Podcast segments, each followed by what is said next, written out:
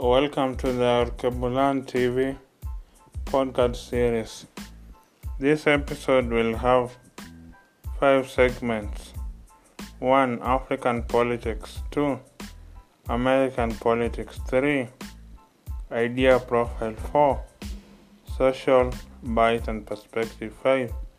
News roundup from around Africa and the world. So we begin with Africa politics. Uh, this is an opinion or a polemic. For a country to be great, it needs all four, all three aspects correct. That is political power, economic power, and cultural power. So, who are the leaders who best espouse these uh, values of modern or contemporary times? So we start with political power. Political power that obviously goes to Kwame Nkrumah with this Pan-African uh, Pan-Africanism agenda. He famously said, "Seek ye first the political kingdom, and everything else shall be added to you." And the Afro-Caribbean George Padmore believed in Nkrumah so much so that sometimes to an embarrassing fault, he believed Nkrumah would be the one to liberate the black race. But unfortunately, his ideals never got to fruition as the young Nkrumah government was overthrown in a CIA backed coup in 1966. But nevertheless, Nkrumah's vision of Pan Africanism lives on, and it's up to the young Africans take over. Then we go to economic power. Economic power that goes to Thomas Sankara.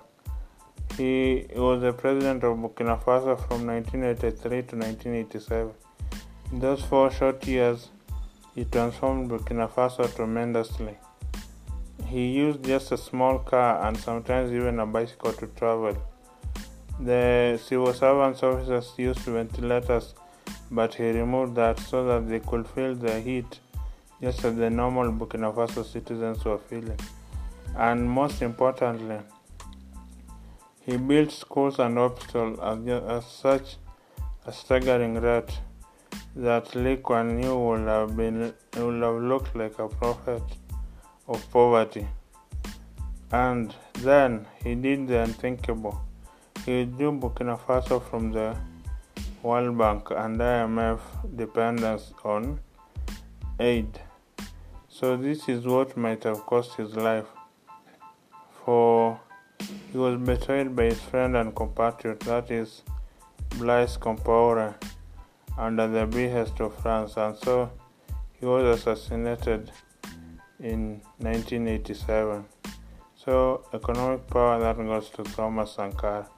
Then we have cultural power then that obviously goes to Steve Biko, the South African anti apartheid hero.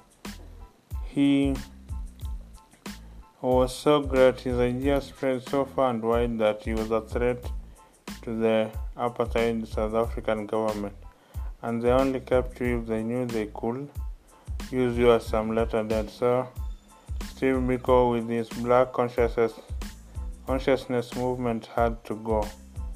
So you have that is political power, Kwame Nkrumah, economic power, Thomas Sankara, cultural power, Steve Biko, South Africa. I think those are the three we should emulate to make Africa superpower politically, economically, and culturally. So that's about African politics. Then we move to the second part of the podcast that is American politics. For so long, uh, immigration has been a thorny issue in American politics, and that's why I think America should encourage legal immigration and discourage illegal immigration. So, but the current President Joe Biden is rolling back the gains of Trump made in streamlining immigration. Immigration to America should be a points based system more like the one in Australia or Canada. So that means the higher your pro- academic qualifications, the more experience you are professional, and you have ex- exceptional talents, the more your points, the more your merit to immigrate to America.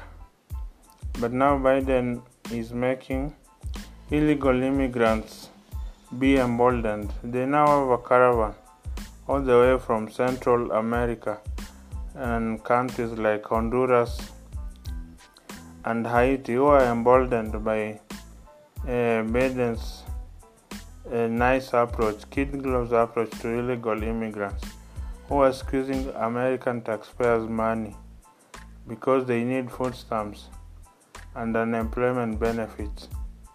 The thing is simple if encourage legal immigration which renews the economy. For example, Eric Yuan, the current founder, the founder of Zoom, which is the current rival for video conferencing. The Chinese immigrant to America applied for American visa eight times. That is how much his promise. He saw the promise and potential of America. So America needs more of such talented people from all over the world coming to renew the American economy. So Biden is on to an America Last agenda with his open policy towards illegal immigrants, and they should quickly revert course and return to the Trump era America First. Okay, that is the second segment, that is American politics. Then we go to the idea profile, that is the third segment of this Al TV podcast series, podcast episode. So, this idea profile, I simply ask should Uber drivers be treated as employees or as subcontractors? The labor unions and the state of California argue that Uber drivers are basically employees because they are restricted. They are not like subcontractors who are openly allowed to carry on with their jobs. So they are entitled to the employee benefits like insurance, uh, travel and leave allowance, and holiday allowance. But Uber argues that it is merely a connecting app between the driver and the commuter, and so it has no obligations to the driver apart from the commissions commission it pays him. It may train the driver more, but that is basically an addition. So that's the the future of work will be determined by whether Uber drivers will be classified as employees or subcontractors as freelancing, consulting, and subcontracting all merge into one sphere, especially with remote working. All of them are all freelancing, subcontracting, consulting are all merging as work moves uh, remotely. So that's basically the idea profile for today. Then we go to social byte. Is colorism rampant among the black community in America and around the world? Okay, here is what colorism is. Colorism is basically preference for light skinned individuals within members of the same race, especially women.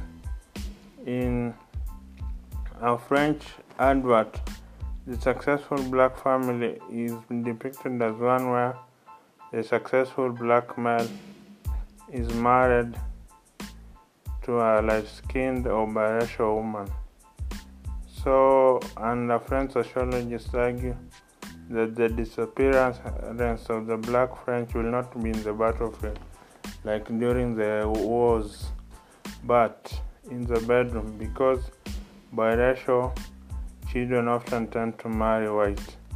You can see like Meghan Markle is married to the White of the whites, that is Prince Harry, or even uh, the daughter of Obama, Malia Obama, could be described as biracial since she's 25% white. She's married, she's engaged, or she, her boyfriend is a British aristocrat, and they met at Harvard.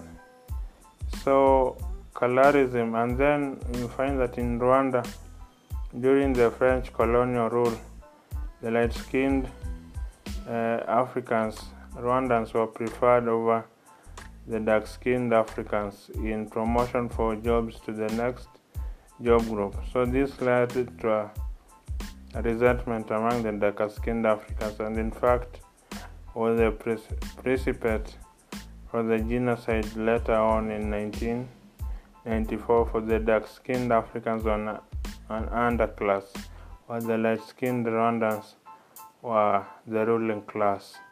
All this was perpetrated by France. And then the eminent uh, Harvard intellectual, black biracial Harvard intellectual W.E. Du Bois coined the term the talented tenth.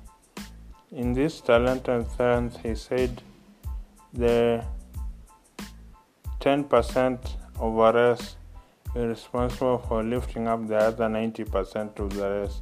That is the talented 10% concept of W.E. Du Bois. So he said black Americans, blacks, especially black Americans, needed to have their own ten, talented tenth aristocracy. So W. Du Bois was himself a biracial African American. So he listed 30 blacks he thought would form the African aristocracy to lift up the African American people. But among these 30 people he listed, 29 were biracial himself included. So, so he thought uh, the black race needed to a culture just like a racist would think. And that is what colorism has brought us to. And in fact, some argue that the reason Obama was able to appeal to so many whites because is because of his biracialism. He he used his near whiteness to appeal to white votes. Others, Jesse Jackson, elected in, would have been the Democratic nominee in 1988, but maybe he was too black for some white voters. And then, so that's the social byte about colorism. Then we go to the news roundup, the final segment. So here's the letters from around Africa the world. So, okay, Zimbabwe Vice President Mohadi has resigned. Then Nigerian kidnapped Zamhara schoolgirls are freed. And then there's an opinion piece there in All Africa. Com that is kidnapping is a new threat to education in Nigeria. Then a news Swiss newspaper apologizes to Okonjo Iweala, that is the new Director General of the World Trade Organization WTO, because they refer to us as her grandmother. Then we have Ghana President Nana Akufo-Addo got vaccinated, and then the uh, Nigeria begins online registration for COVID-19 vaccinations. And then we have African policy experts to develop leadership skills in Italy. So you can head over to www.africa54.co.ke for the for these opinions majorly and also a bit of news from around Africa and the world. So that is www.africa54.co.ke. And remember to look over my book on Amazon Kindle, that is The New Africa Rising by Collins Mabinda Okango. That is The New Africa Rising by Collins Mabinda Okango. It's only $4.99 and you can preview it. The first 20 pages are free to read. That is the New Africa Rising. The New Africa Rising by Collins Mabinda Okango. So all this information is on www.africa54.co.ke where you also find this podcast. Thank you. That is the roundup for today. Thank you.